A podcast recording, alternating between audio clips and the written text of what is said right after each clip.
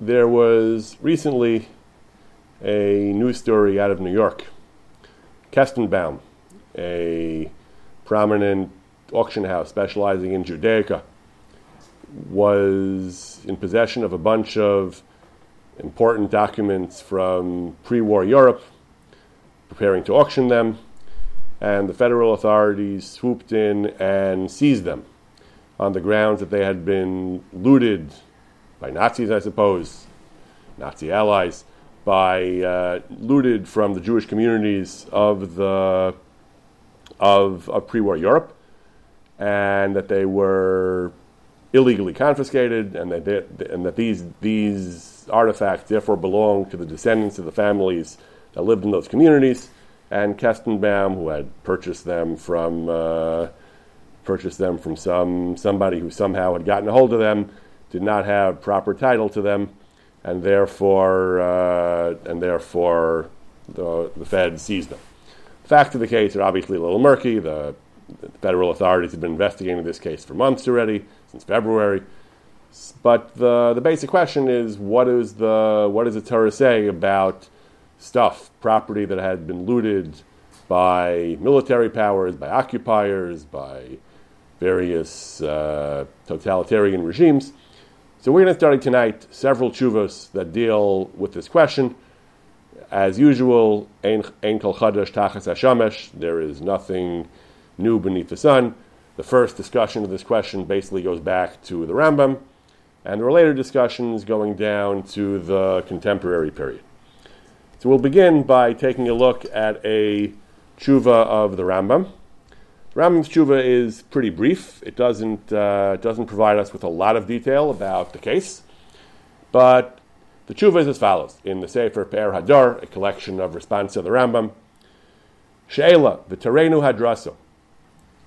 Please, uh, uh, may his uh, glorious eminence please uh, teach us the halacha in this case.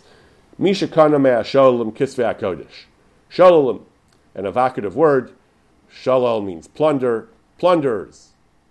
Unclear if they were bandits, you know, organized crime, unorganized crime, uh, organized crime with a badge, state organized crime, military powers. The Rambam is going to address this in his response. But there were shalalim. There were people who had plundered Kisvei HaKodesh, Sfarim, we know exactly what the provenance of these Kisvei Kodesh are. Is the provenance is that they had come from a from synagogues in a another city. They had been plundered, and now the people who stole them, presumably non-Jews, had not did not have much use for them themselves, so they wanted to make money by selling them to the nearby Jewish community, ransom them, sell them. So in Yikchem, so this person, someone has already bought these farim from the Sholem. He wants to know, can he keep them for himself, or does he have to return them to the synagogues from whence they had been looted? In Yigvam second part of the question, assuming he has to return them, can he at least recoup the money he paid, the ransom, the, the price he paid for these farim? Can he at least demand that they compensate him for the money he spent to buy them back from the people who stole them?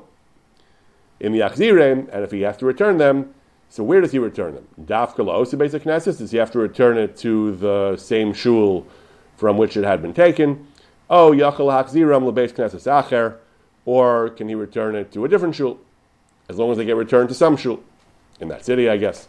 Yerenu hadin bazeh. Please teach us the halacha in this case. That is a standard. Uh, standard expression, and may God reward you for your efforts in addressing our question. Says the Rambam. Says the Rambam, tshuva. So the Rambam addresses right away, he asks, well, who exactly were the Sholem? Were they government Sholem or were they NGOs, non government Sholem? So he says, Im melech. If this plunder had taken place with official sanction. The king had authorized, apparently, they weren't actually the, doesn't sound like they were actually the government's uniform military, but if the government had sanctioned this plunder, they were kind of like privateers, letters of marque they had. if they were, uh, if these were authorized by the government, harekanahu akol, then the person who bought the kisvei kodesh from them has full title to the kisvei kodesh. Finis batal koach hekdesh. The hekdesh, the, the fact that these are communal property, hekdesh property, is nullified by the officially sanctioned plunder. Why? So Rambam makes a very curious argument for this. Instead of invoking Choshen Mishpat sugyas, sugyas and Bava that deal with, maybe we'll touch on those later, that deal with the rights of kings and governments and so on, in a civil context, Rambam brings a somewhat different source. He says, in Klei HaMikdash Kishanilkachu Batla Kedushasan, even the vessels of the Beis Mikdash itself, when they were seized by enemy forces, their Kedusha is vitiated that uh, vile people have entered the sanctuary and defiled, uh, desacralized the Kalim of the Mikdash, then that applies to these Sfarim as well. Rambam is referring here to a Gemara. Rambam is referring to a Gemara in, uh, it's in, it's in the handouts. The Gemara is in Avodah Zarah.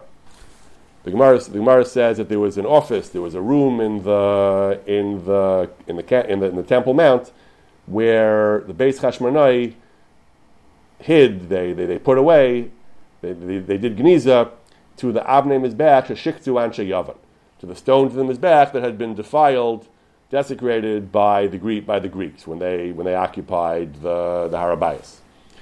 So the Gemara says that can how can they do that? If, if these were if these were kodesh if they, if these belong to uh, that that if you have a kalim of the beis hamikdash just because someone worshipped them is it really so is it really the case that they become asr as a zarah they weren't theirs to worship. They were beis hamikdash so the Gemara says Amar Papa Hasam Kra Ashkach V'Darash.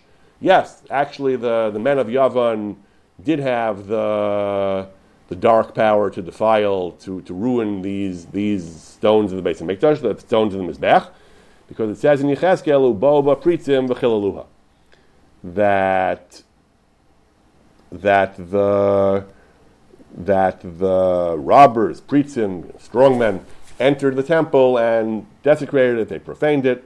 So that means that the that, that when the enemy, when the enemy by force of arms occupied the Beis Hamikdash and took control of the Beis Hamikdash and all of its uh, all of its all of its buildings and all of its kalim, they have the, the, then the, the, the Beit HaMikdash Kalim lose their status as Beit HaMikdash Kalim.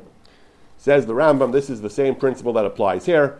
When a, when a duly authorized, governmentally authorized band of, band of uh, soldiers enters and takes things from the communal, from the communal synagogue, they lose their status as, as hekdesh, as communal property, and therefore the Rambam understands this to be a civil halacha, not just a halacha dealing with the kedusha of the beis haknesses of the beis hamikdash. The Rambam understands this is a civil law rule as well, that the, the title to the property is now the, the, the original title of the original owners, the original shuls is lost, and the person, the, the people who purchased these things from the plunderers now have proper title, proper legal title to these assets. And this is based on the Gemara. Again, as we'll see, there are other sources for this. Din Malchus and Kibush Mulchama. There are other halachic principles that might point in the same direction. Rambam brings a somewhat curious one that the same way that the Greek soldiers in the time of Hanukkah were able to somehow acquire some type of title to the stones of the Mizbech of the Beis Mikdash itself, and thereby they could, thereby they could uh, nullify its kedusha. So too, these robbers, these plunderers, assuming that they were operating with government sanction, as the Greeks were. The Greeks certainly were uh, duly authorized agents of a sovereign power, an invading sovereign power to be sure, but a sovereign power. So too, the, these plunderers in the Rambam's time, if they were operating under the color of law, if they, if they were operating uh, as authorized agents of the government, then when they stole the Sfarim, they acquired title to them, and therefore the Jew who bought it from them, he has proper title. However, the Rambam says, melech. If, however, they were stolen not by the edict of the king, these were just uh, private operators, then he does not get title to them. They have no title. They're simply thieves. He has no title. then he has to return the Sfarim to the shul they were stolen from. However, he is entitled to recoup his cost. That's a Gemara the Rambam brings that anytime someone purchases stolen goods, at least if he does so in good faith, not realizing they were stolen, he's entitled to recoup the money he paid from the original owner when he turns it over to him. So, a very simple ruling of the Rambam. It hinges entirely on the question of whether the plunderers were operating with government sanction or not.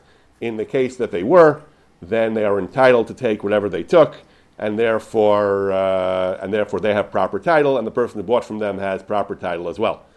A remarkable ruling, might makes right, so to speak, that the might makes right. The fact that they not any might if they're if they're not governmentally sanctioned, they're not.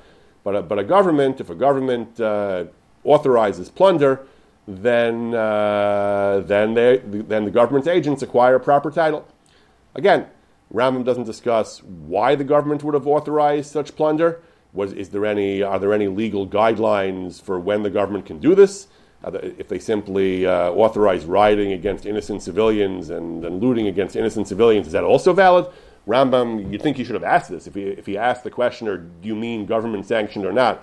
You think an important follow up question would have been, and if it is government sanctioned, if it was government sanctioned, was it, uh, did it have a proper legal justification? Rambam doesn't mention that. Maybe he assumed that everything done by the government in his time typically did have uh, proper sanction. We'll discuss this point in more detail soon. What uh, kind of constitutional rules does the government have to follow before it can just declare property of, of its subjects forfeit? But in the meantime, that's the Rambam's ruling that if the, if the plunder was government sanctioned, then title is transferred. If the plunder is not government sanctioned, then title does not transfer. We find a similar ruling several centuries later in a somewhat more elaborate tshuva of the Radvaz. The Radvaz was in Egypt in the 16th century. Radvaz was asked the following case. This will be reminiscent of some of the tshuvas we discussed uh, a few weeks ago about the catastrophe in Ancona, the tragedy in Ancona. The Radvaz's question is as follows. Yarina Maratzedek, Linyana Dedina. Again, flowery language appealing to the the Radvaz to please help them in their, in their halachic dilemma. Please tell us the answer to our question. Ruvain, Hayla Rishus Bachanus Bahalva Saribis. Ruvain had a, a kind of government concession to engage in banking, in money lending. We'll see in the details of the Radvaz a little bit later exactly what he had is not, enti- not entirely clear. It wasn't a tangible asset. We're not talking about title to actual real property. We're not talking about actual cash or, or money. We're talking about some kind of legal license that was, was considered a, an asset that the person owned, a license, a, a government charter to engage in banking. This was a valuable asset. The right to engage in banking was very valuable. You could make a lot of money if you were uh, a government, uh, a government uh, authorized money lender. So Ruvain had permission government sanction to engage in money lending and banking in a chanus, in an office, in a shop, in a certain city. The city was under the jurisdiction of a certain king. Liyamim, it came to pass, Avonos Garmu, as we say, Bavonaseinu Harabim, unfortunately, the Jews were expelled from that city. I guess the king expelled them, it's not clear, passive voice. Garshu HaYehudim, the, Jews were, were expelled from the city, and uh, probably by the king.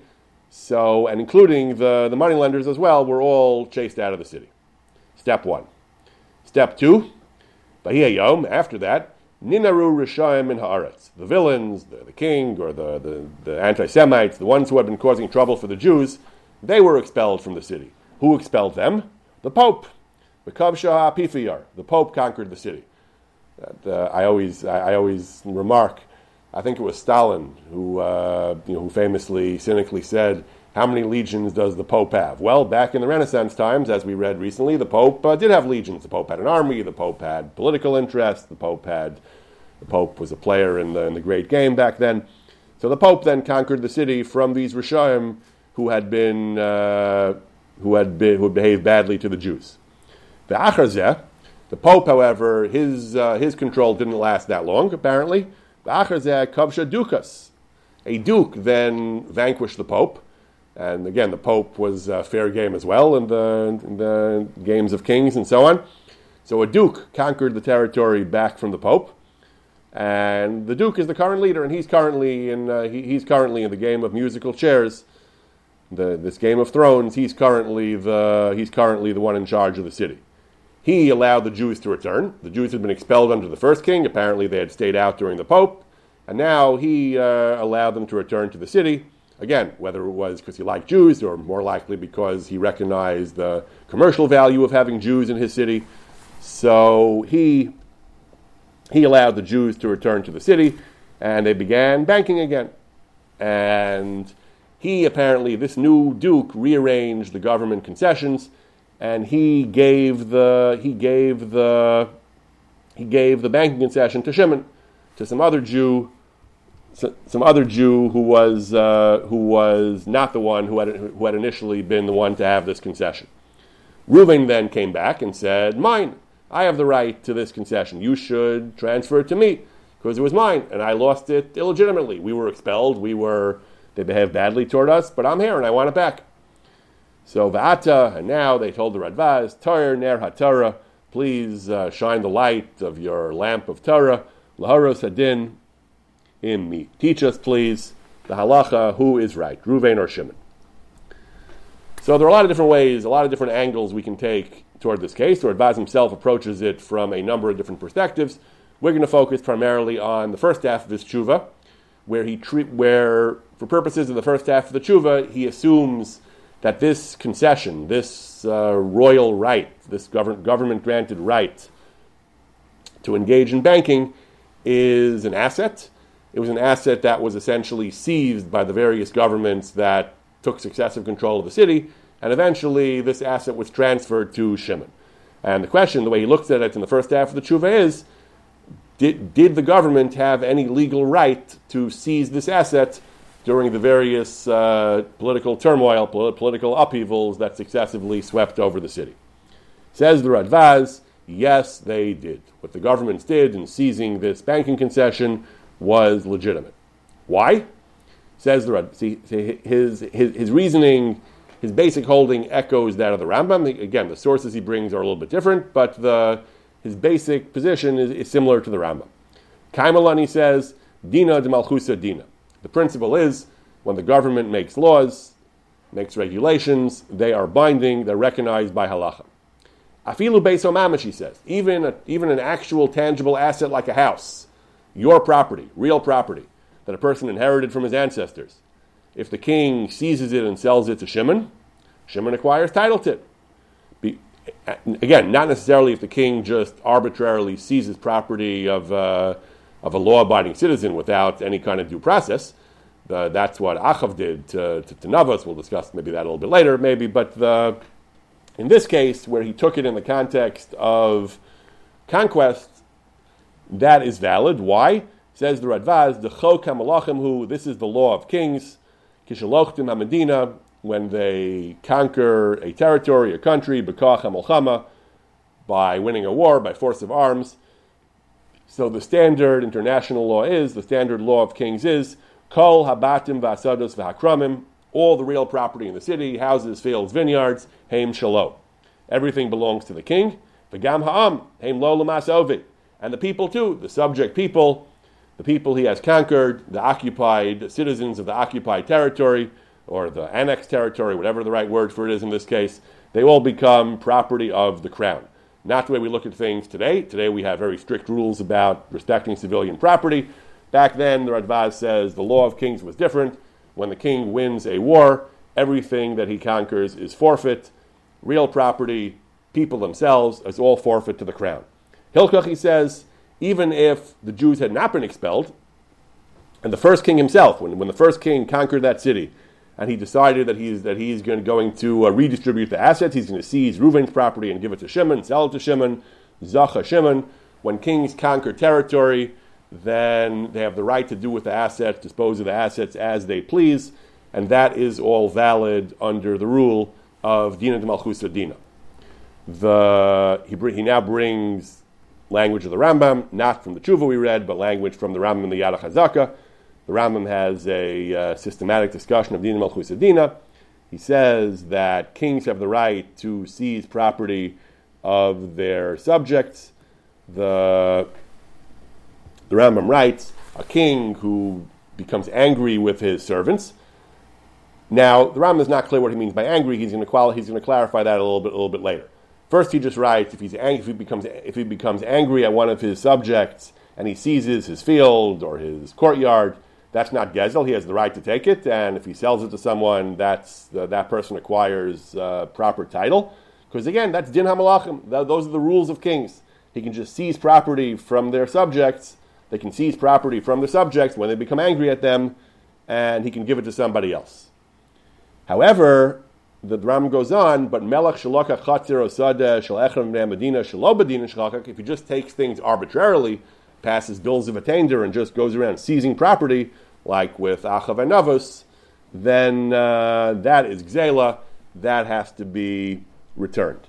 So the, the Radvaz brings the first half of the Rambam, that if he becomes angry, and again, the, the Radvaz is glossing over the question of the legality of this anger, but the, but the Radvaz says, Rambam tells us, the Gemara tells us, Din Rambam elaborates that if a king becomes displeased with one of his subjects and seizes his property, he can do that. Therefore, the Radvaz feels that he can just uh, take the property of the people he conquered and dispose of it as he pleases. Kolshkein, he says, Afort Yori, Kalvachomer, in our case, he says, where it's not a question of a king getting, getting angry during peacetime at a subject, rather, it's a case of a king who captured territory in a time of war. He says, because there, the, the people themselves, the captured people, are chayiv misa. Their lives are forfeit to the crown. And we paskin haruge malchus that when people are executed by the king, nechseim lamelech. The Gemara brings a brisa, the Gemara Sanhedrin brings a brisa that their property is forfeit to the crown as well. This is a very strange argument. When the Gemara says haruge malchus nechseim lamelech, so Rashi explains, and that's I think Pashup of the Gemara, that the Gemara means if they're criminals or traitors, if the, if the Melech executes somebody for, uh, for a capital offense or for treason, then yes, if, the, if he's killed through the Sanhedrin, then his property goes to the Yarshim. If the king kills him through the Mishpah Melech, then the king seizes his property. That's, I think, what uh, that, that, I think the Midrashim talk about that in the context of Navas and Achav as well. That by killing him somehow, by the Melech killing him, he'd be entitled somehow to his uh, to his property. But be that as it may, that's talking about someone who's killed because of, uh, again, because of crime or treason.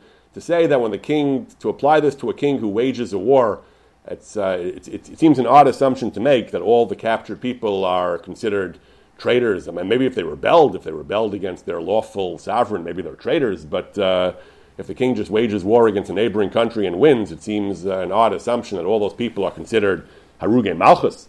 Rashi says even further. Rashi says that's talking about a Melech Yisrael. Not, not even, may not even be talking about a Melech goy.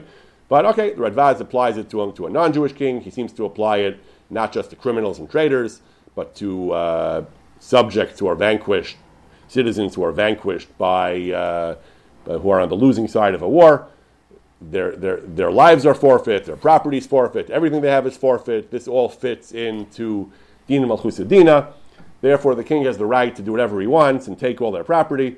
And when he decided eventually to transfer it to Shimon, that is fine, and Shimon is perfectly entitled to the property. Now, Radvaz elaborates further, in case he hasn't been clear enough yet. He says there is a rule that the principle of Yeush, there's a halakhic principle of Yeush, that when the owner of property, lost property, gives up, uh, gives up hope of ever retrieving it, then property is forfeit. That does not apply to karka. That's, that's a famous rule of Elam Matzias. A person loses his wallet or his shoes or something. So the rules of Yeush apply. It does not apply to karka. So the Radvaz says, so, so this concession, he spends uh, the, the, second part of the tshuva spending a lot of time on whether we view these legal concessions as karka or metaltalin. They, they, they, have to do with specific locations. Maybe they're like karka. They weren't the actual title to the property itself. Maybe they're not karka. So uh, we can discuss whether it's karka or not, but Yeush doesn't work on karka because karka ain't an exelis. Says Radvaz, that's not relevant. That's a category error. We're not talking about we're not talking about Gzela and. He says Gzela is Gzela. The, the, the, Gzela means you stole it. Of course, the Gazlan doesn't get title. Generally, doesn't get title. We're talking about Dina Malchusadina. He says we're talking about a king who has the right to uh, a right to dispose of property, as we discussed earlier. Again, he reiterates, derech hamalachim. This is the accepted usage of kings. They conquer territories, countries from each other, and they acquire title to everything, people and assets in the conquered territory. And then he, says something very interesting, something that has a lot of modern resonance. He says the, much of what he says, of course, is very uh, alien to our notion of the laws of war and to international law and uh, civilized behavior. But the Radvaz goes on and makes a very uh, trenchant point. He says, "Ilo temahachi." If you're not going to grant the basic rule that what a, what a, what a, what a king, what a government conquers, he, he acquires title to, he says, no kingdom, no government has title to its territory. Everything they have is taken from other people. There, there, are endless wars. Everything we have belongs to the, the native peoples, the indigenous peoples. Everything is conquered one from the next by wars. Zuhi. And they obviously have title to it. So the, the whole international order, he says, the whole, the whole idea of sovereign territory and sovereign power is all rooted on an assumption that when you win wars and you annex and seize the property, it's yours. So that, that, that's, the, that's the fundamental principle that underlies the, the entire system of nation states, he says. So obviously we have to recognize that in halacha as well. Therefore, this king who seized the, the city, might does make right, at least on the international, international uh, scale, and therefore the king is entitled to all the people and all the property in the, in the territory that he took, and, and good, and, that, and, and that's what he does. He can, uh, that, that's what he does. He, he can keep all the property, and including these banking concessions that he took. Radvaz adds another chiddush, another very important rule. He says, even if this was not standard international law, even if this was not the way kings usually behaved, even if kings generally leave the civilians to themselves and leave them with their property. But if the melech, zeh melech ratzil din zeh, this king says, I have a new rule. When I win wars, I take all the property. Other kings don't do that. Well, they're suckers. I want to do that. I want to take all the property for myself. Says the Radvaz, that's fine too. The king is not bound by some kind of traditional notion of international law. The king makes his own laws. The king, the, the, a king makes law for himself, for, for his country, for his territory. He makes the rules. He's in charge. Hare shaper din malchusadina, habi shaper din malchusadina, velo gaz lanusa, as we'll discuss soon. The, the Rishonim articulate very clearly, dina de malchusadina. If the king makes laws, that's valid. If he just steals stuff, that's not valid, as we mentioned earlier from the Rambam. The king can't just arbitrarily seize property. How do we decide what's stealing and what's law is a very difficult question. We'll, we'll, we'll turn to that in a moment. But the Radvaz says if a king changes, if a king deviates from typical custom, that's all right. He has the right to do that.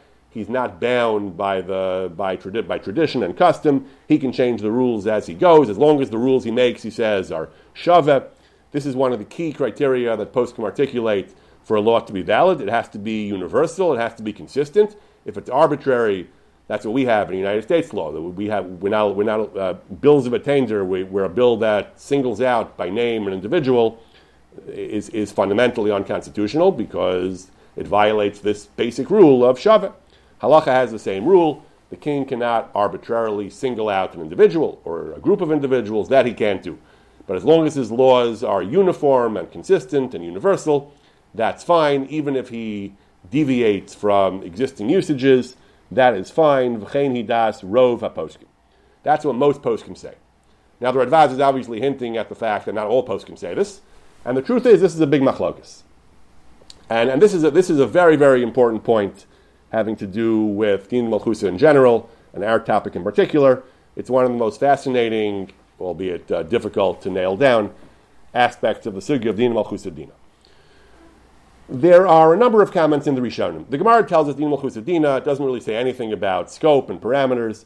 There are a number of comments in the Rishonim that, to the effect that even the king is governed by some kind of law. Law, constitutionality, written constitution, unwritten constitution, more, more likely, a general notion of fairness. A number of Rishonim in different contexts make the point, as we just said earlier, Dina de Malchusa Dina, the law of the king is valid, but Gazlanusa or Chamsanusa, the Melech is not. If the Melech just steals, that doesn't automatically become law. This is already this is already pretty clear from the Gemara. The Gemara talks about the, the, the Gemara in a couple of places mentions the apparent permissibility of tax evasion. The Gemara immediately says, "Really, tax evasion is legitimate." But what happened to Dina Malchus Dina? The Gemara says, "You're right. Uh, the only time tax evasion is, is legitimate is when we're talking about an illegitimate tax, a tax that's not legitimate in the first place. Why would it be not legitimate? So the Gemara gives two examples. One of them is Moches Ha'omid Me'elav.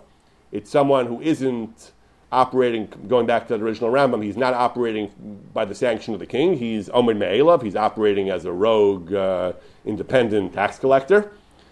That's one example. You have this in third world countries. The various policemen or gangsters, cartels in, in Mexico just set up roadblocks and demand taxes. They say, you know, we're, we're the law now, and we demand, uh, we demand uh, tribute and taxes. That's Moches Omed Me'elav. The other ukim to the Gemara is Moche She'en La Kitzvah. If the king takes an arbitrary amount, there's no kitzvah, there's no law, there's no, there's no rule that sanctions what he's doing, then that is also invalid.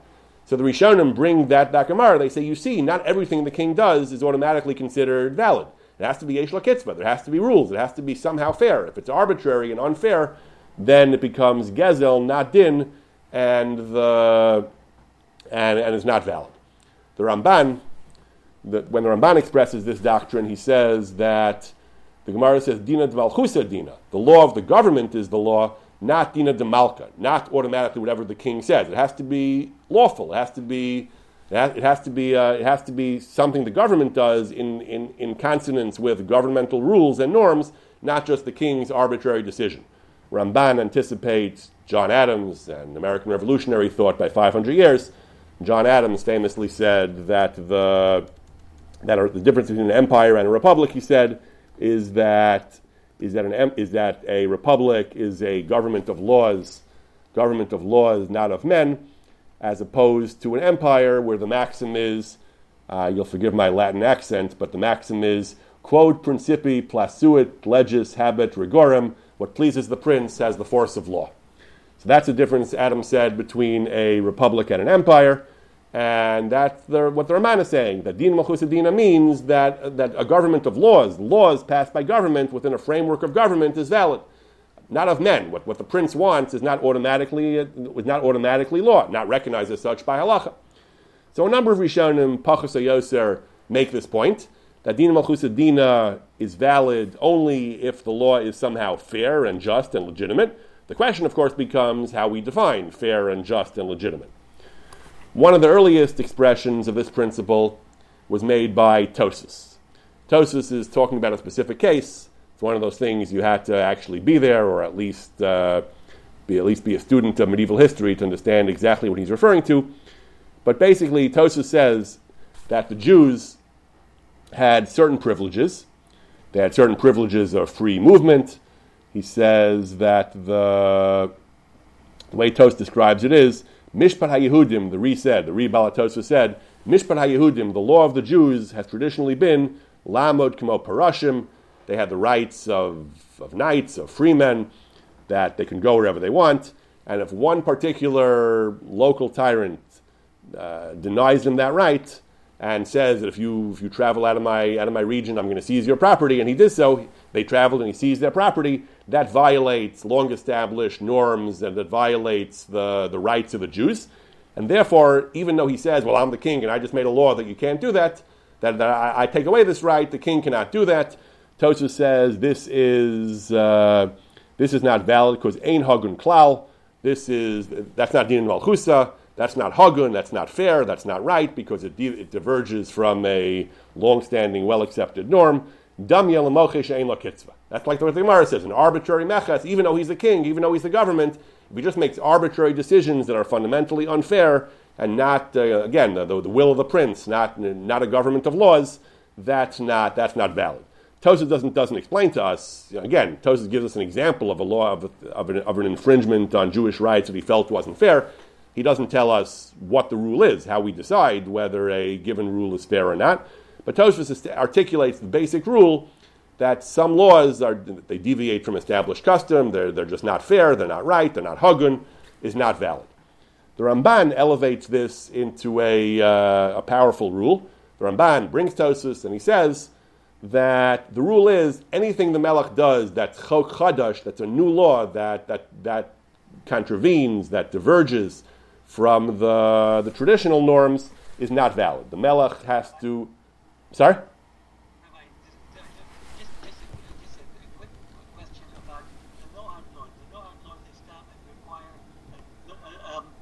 Courts of justice be established. Doesn't specify what justice is, but that might be a basis for um, uh, establishing some sort of um, understanding that there is things that, the, the, the, courts are going to be uh, ruling on. So that it's not just an arbitrary, I'm the, I'm the king or the emperor, and I make, make up the laws. So the no laws are supposed to be there for everybody. Can you speak to what what the Rishonim, uh, those of us have to say about uh, the basis of, uh, of uh, what the Noahide laws provide for mankind? Yes. So, so Max is bringing up the question of the Noahide laws, the mitzvahs b'nei Noach. In particular, one of the laws is dinim. We say that the non-Jews are commanded regarding dinim. So th- th- th- that's, a, that's a very important point. There are actually a number of different opinions in the Rishonim about exactly what dinim means. There are at least three major schools of thought.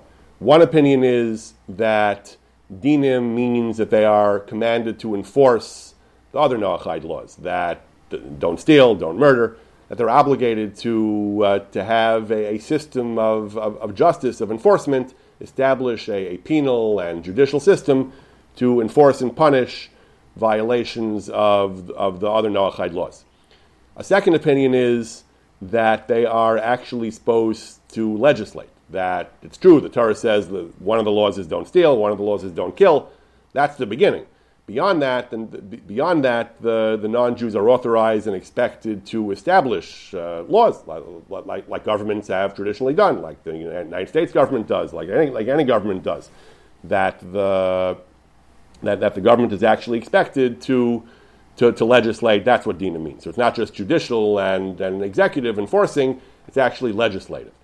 There's also a machlokas, this is what I meant by three positions, maybe not three, but there's also a machlokas whether in general non Jews are expected to follow Shulchan Aruch, all the laws of all the details of Hilchas Gzela and so on, whether they are supposed to implement all the laws of the Torah, or whether those laws are for Jews, and whether non Jews, this is related to the first machlokas, whether non Jews are given the right and maybe even have the duty to, to legislate and establish, establish their own rules as well. So, by and large, I think I think can do assume that non-Jews are expected, certainly to add to the to the Shemitz Beinach, are expected to add their own laws as well. The so, so again, so everyone agrees that's what the Gemara means by din malchusadina. It's clear from the Gemara. The Gemara says that the non-Jewish government can collect taxes the non-Jewish government can seize property, kind of eminent domain, to build bridges and so on. So the so the, the those things are obviously not implementations of the seven Noachide laws or implementations of, of Shulchan Aruch. Those things are prerogatives of the government to institute taxation, impose taxation, and, and so on. So the so the generally it would be assumed that the, that the non-Jewish governments do have the right certainly when dealing with their own citizens, with, with, with, with non-Jewish citizens, to, to legislate and to run their countries. The question of Din Malchus has to do with when Jews are involved. When Jews are involved, and there are disputes between Jews that are rooted in the rights of the government, do we recognize the rights of the government to pass laws, and if so, what kinds of laws? So the Ramban is giving us a, a, a major limitation. So again, many Rishonim say in general that his laws have to be fair, his laws have to be have to, besides being universal, the laws have to meet basic standards of fairness and uniformity and so on. The Ramban goes even further and says, based on this Tosfos, the Ramban says that deviations from long-standing usage, from existing usage, are not valid. That the Melech has, can only operate within the framework of the original kings; he can't uh, innovate. So later, the Achronim struggle to understand what the Ramban means. The Ramban Shita has echoes in other Rishonim as well. The Torah brings it, B'Shem the Ramah. Rameir Halevi Abulafia. There are a handful of Rishonim who take this position, and the Achronim struggle to understand what that means. What made the first king more special than the tenth king? If the first king, someone made new laws, the, the, the kings are not uh, eternal like God, obviously, chas v'shalom. So, uh, So, so if the first king made laws, why did he have the right to? His laws were new. At some point, the laws were new. They, they weren't. Uh, they weren't. There's no steady state of legislation for forever. So some king passed a new law at some point. So why is the first king? Why is he allowed to pass a law? And why can't the second king pass new laws? That's how all legislatures work. Each each legislature passes new laws. So what exactly is the Ramban trying to tell us? So the Achronim struggle uh, to explain exactly what the Ramban means. The Chazon Ish in the 20th century, the Chazon Ish has a bold interpretation of the Ramban. The Chazon Ish tries to fit the Ramban into the general tenor of the Rishonim that Gzela of the king is not legitimate. The word of the prince doesn't automatically legitimize, uh, is not self legitimizing. So the way the Chazon Ish puts it is war is okay sometimes, taxation is okay, theft is not okay. How do we decide what's theft and what's taxation? Some libertarians feel uh, all taxation is theft. So how do we decide what's legitimate taxation and what's theft and so on? So the the, the doesn't give us a very precise uh, definition, but he uses the following uh, evocative, picturesque language. He says, what the Melech does, kefi ha'askama, in accordance with established norms, is valid. But something which midas hayisharim lahachzik la'aven, aven aleph vav nun, something which uh, upright people, which uh, fair-minded people think is iniquity, think is uh, unequitable and not fair, lo nitin lo, that he has no right to do. And that's what the Ramban means when he says that the king is not allowed to make new laws. He doesn't mean literally that he can't make any new law. He means nearer to Kavanaso that, that of course he can make new laws, new details, new circumstances. He means something which is seen as fundamentally unfair. We would we might use the word unconstitutional in a in, in a broad sense, and unjust. That's what he can't do. When I say unconstitutional, I don't mean so much, you know, the American Constitution is written down, it's a formal written document.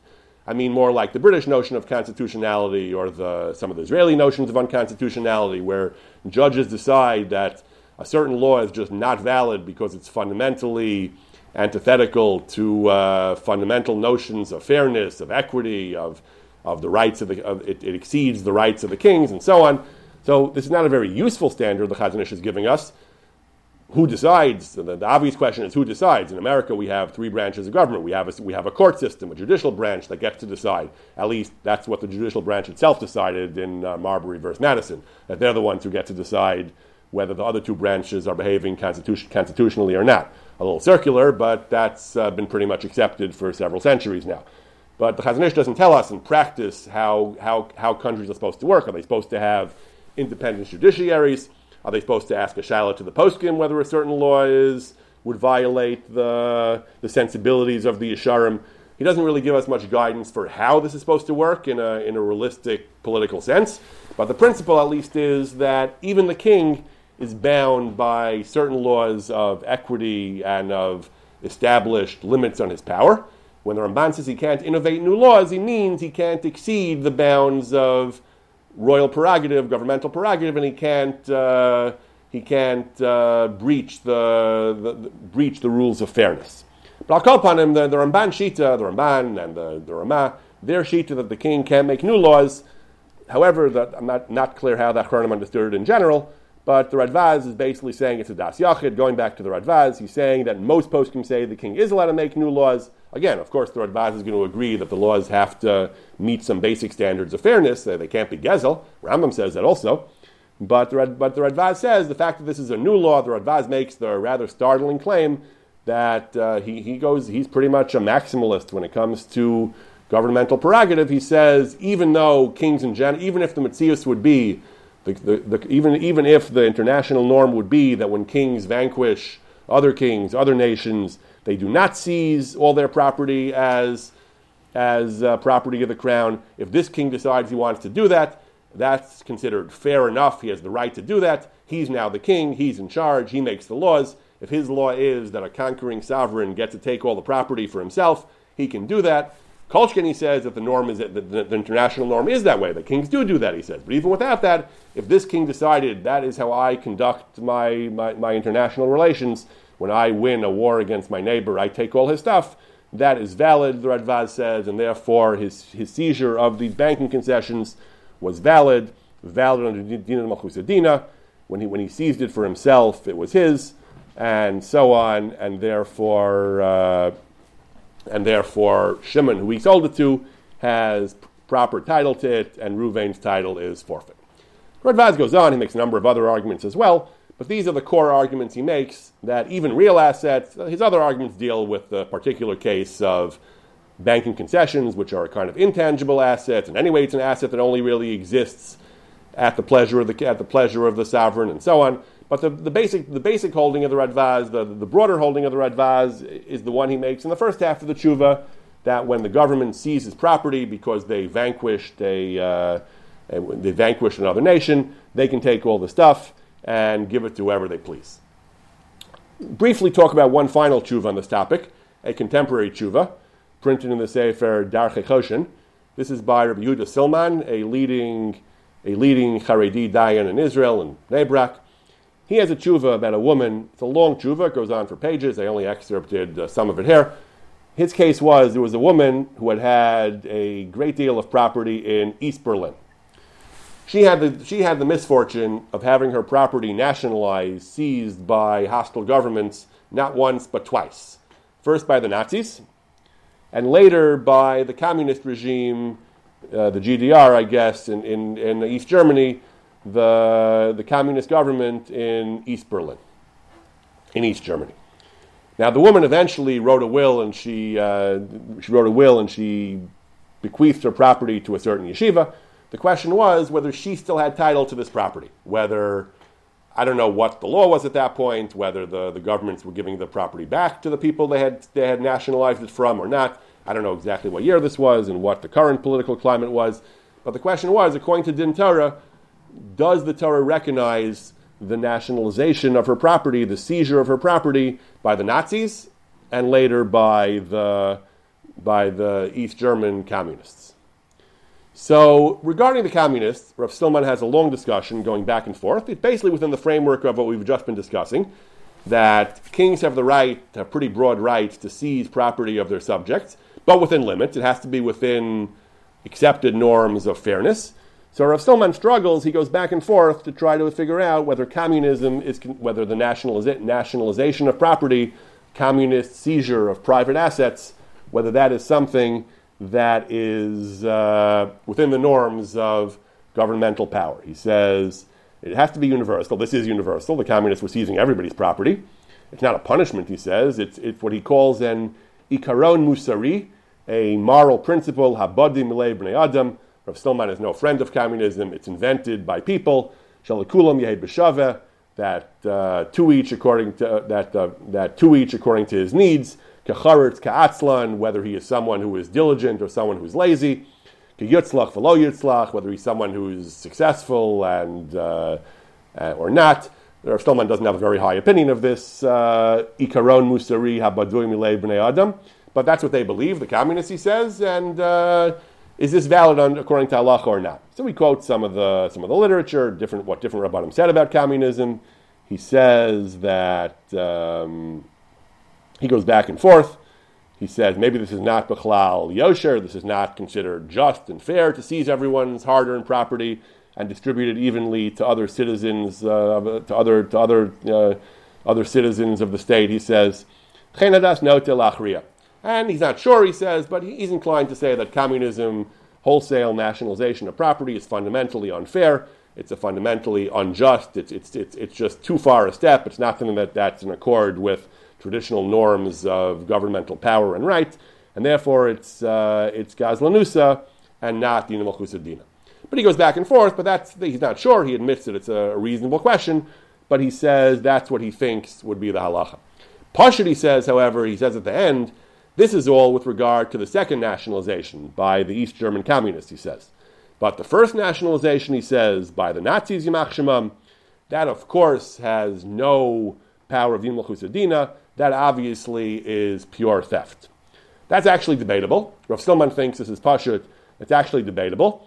As we saw in the Ancona discussion that we've seen earlier, poskim weren't actually, as, we, have seen in earlier discussions, poskim, it, it, may seem strange to modern ears, but poskim, even though they said din malchus has to be universal, they did not mean that it's Im- illegal to discriminate based on uh, nationality, creed, race, taxes that discriminated against Jews, taxes that were only levied against Jews, taxes that were levied against Jews at a higher rate than the general population. That is actually an explicit halacha in Shulchan Aruch. That is a well accepted halacha. That's fine. Discrimination is Ill- illegal to discriminate in, uh, individually. However, to discriminate against what we would call a protected class, an entire religion, an entire uh, nationality, that's fine. That was seen as perfectly normal by the poskim. So the fact that the Nazis were anti-Semites wouldn't, in and of itself, invalidate their seizure of property. The fact that they were inhuman monsters, uh, maybe, maybe, that, maybe there's some kind of rule that, that they were uh, genocidal you know, murderers. Maybe that's why their, their laws are not valid. Hard to know exactly what what Rav Stillman means, but the point is, seizure of property, nationalization of property. He's not sure whether that communist nationalization. He's not sure whether that would be valid. Nazi nationalization, he thinks it's doesn't even have to be said, doesn't even have to be explained. It goes without saying that it's not valid. I, I think it should. I think it should be articulated. I think you do have to come up with a more rigorous articulation of, or any articulation of why you think it's so obvious that Nazi seizure, as we discussed in the, in the earlier Ancona tshuvas, when, when the Pope seized property of conversos who were relapsed conversos who, who had be, become Christians and then relapsed to being Jews, some poskim felt that was a valid uh, din malchus adina. Other poskim disagreed. Some of them disagreed for other reasons. They said it wasn't universal. This wasn't a law that was universally uh, imposed across Christendom. Some said the, the Pope had betrayed them, as we discussed. He had initially said that they were allowed to revert, then, then another Pope changed his mind, reversed the policy. But it's not so simple that, that, that an anti Semitic policy is in and of itself invalid. I'll call upon him. Rav Stillman feels that uh, communist nationalization is debatable, but probably not valid under Malchus Adina, and Nazi nationalization of property is certainly, goes without saying, Gazlanusa Ba'alma, and not valid. So going back again to the case we started with, the Kestenbaum case, where, where they, uh, the auction house, uh, somehow acquired various artifacts that the federal, the federal authorities alleged were looted from, uh, from the Jews who owned them in pre-war Europe. So again, Rambam and Radvaz tell us that when, that when, when kings, governments, and their authorized agents seize property as part of government policy, they acquire valid title to that property, and anyone they transfer it to acquires property as well, acquires valid title as well. There is such a thing, however, as we've said, there is such a thing as Gazlanusa de Malchusa. There, there are ways that a king can behave, that a government can behave, that are just so unjust and so out of bounds that they would not be valid. Rav Stillman thinks that applies to the Nazis. Poskim in general say that if it's arbitrary, if it's not universal, if it's completely unjust or completely uh, at odds with what, with what upright people feel is legitimate and just, which I think probably applies to Nazis, it, it, it is uh, pretty much universally acknowledged that the Nazis were about, their general conduct was about as unjust uh, as could possibly be. So perhaps, according to most poskim, according to all poskim, perhaps that would be true that we can argue that the, the Nazi behavior was so uh, was so far beyond anything that could possibly be considered traditional usages. I mean, anti-Semitism is pretty traditional, as we said. It's actually recognized by the Shulchan Aruch as being legitimate in the civil context. But the, perhaps, as we've been saying, in the context of Rav Stillman's tshuva, perhaps the Nazi behavior was so uh, was so egregious that uh, everyone would agree that their seizures of property aside from the murders that they did, uh, their seizures of property were so far beyond what any legitimate government would do that it would not be valid under the, the proper usages of kings. But as we've seen, it's not at all simple. The, the early poskim, the Rambam, the Radvaz, tolerate a good deal of things that we, we would not think would be legitimate civilized behavior of kings. Now the question is, perhaps we assume that norms have changed, or and even if they haven't, perhaps what the Nazis did was just so egregious that even according to Rambam Radvaz, what they did is just so is, is just so uh, so beyond the pale that it would not be valid in Malchusadina, and then the original parties would still have title to their property. Again, we have to consider Yeush and other considerations, but in terms of Din Malchusadina, a, a case could be made that what they did was not valid under Din Malchusadina, and that the original owners would still retain title, which was the position of the federal authorities in this country as well.